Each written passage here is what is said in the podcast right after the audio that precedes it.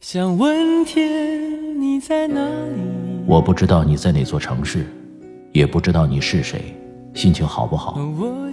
你现在是不是一个人？有没有感到孤单？我知道，最使人疲惫的，往往不是道路的遥远，而是你心中的郁闷。希望这个声音可以温暖你耳边的每个夜晚。我是拿铁，二零一八，让我们听到更多精彩。微信找我，拿铁磨牙时刻。城市的夜晚，听见花开。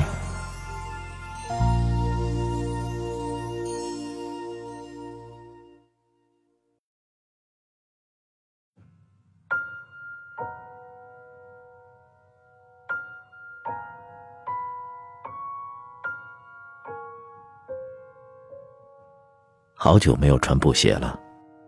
有一天翻地下室，一堆旧鞋里翻出一双布鞋。不是那种某某牌的老布鞋，是真正的布鞋。千层底儿，黑色绒布面，母亲用麻绳一绳一绳纳出的老布鞋。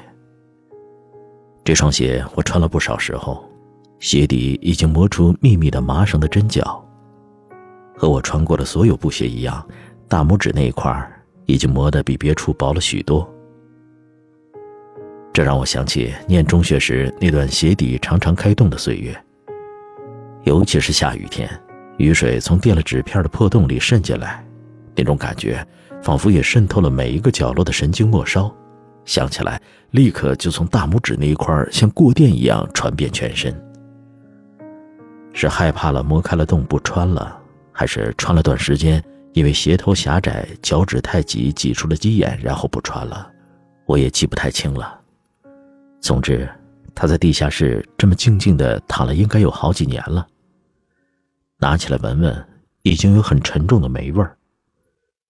在昏暗的地下室里，我默默地想到，穿布鞋的日子从此远去了。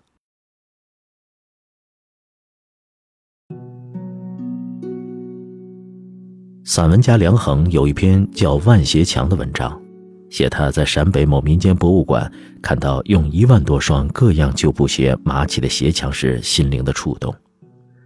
想到这个点子的人，大概费了很大的功夫才集齐这么多老布鞋。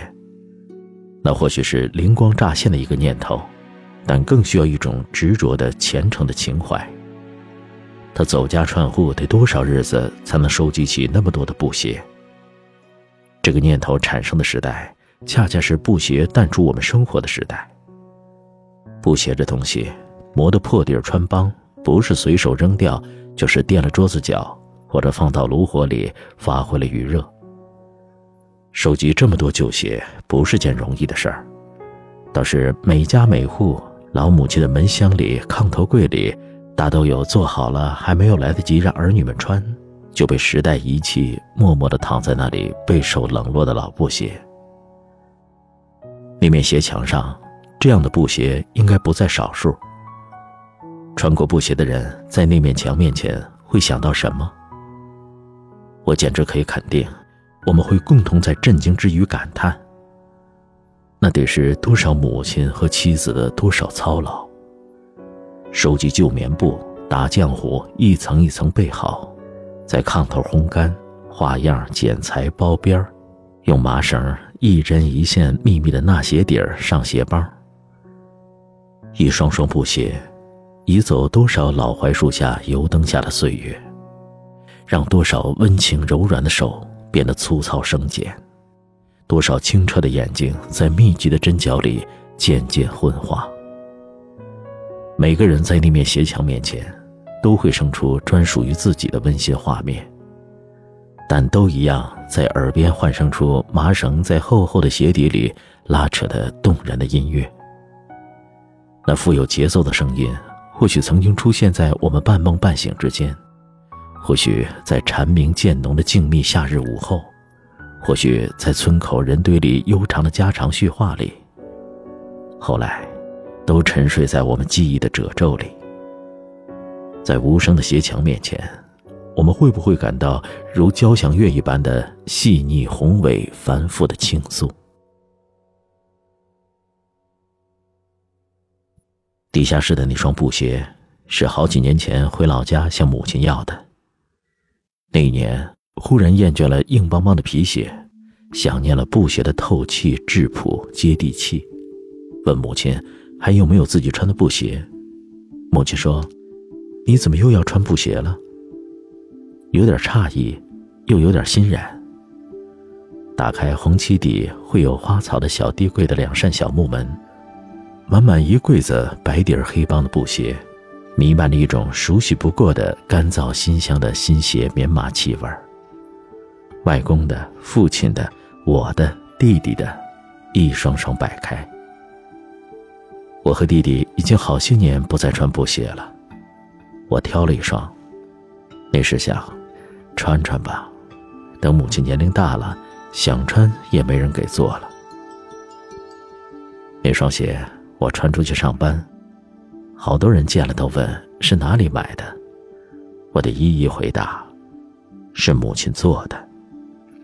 听的人都会有片刻的羡慕，然后表情中是一丝不易察觉的留恋或沉默，或许还有一些佩服我的勇气。这样土的布鞋你也能穿出来？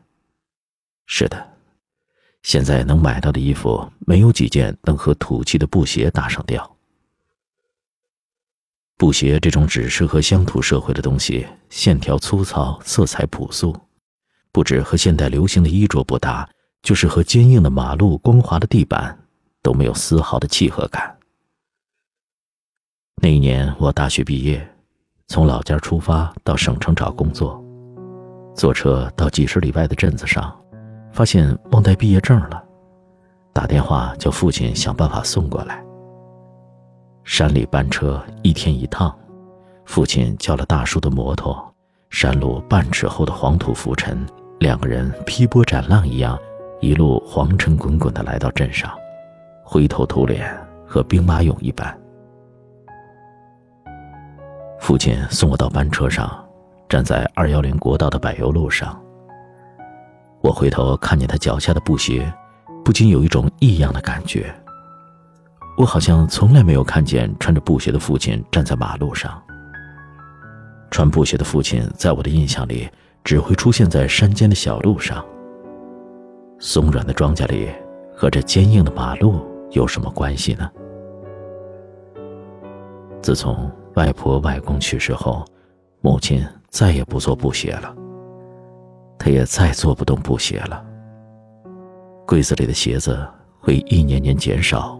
直至消失。会做布鞋的母亲也都将老去。我们将来恐怕只有在博物馆里看到这样老式的手工布鞋。这是我们这一代人经历的世事的变迁，不是沧海桑田的巨变，却象征着一个悠久朴素的时代的远去。对每个个体，是心中至为隐秘的怅然眷恋。小时候，为了穿新鞋，要故意把鞋子磨开的洞撕大一点然后拿给母亲看。现在看来，简直是一种罪过。冬天滑冰，掉到冰窟窿里了，用火堆烤湿漉漉的棉布鞋，一不小心就烤焦了。童年的冬天，记忆里总会出现那些烤焦的棉布鞋的味道。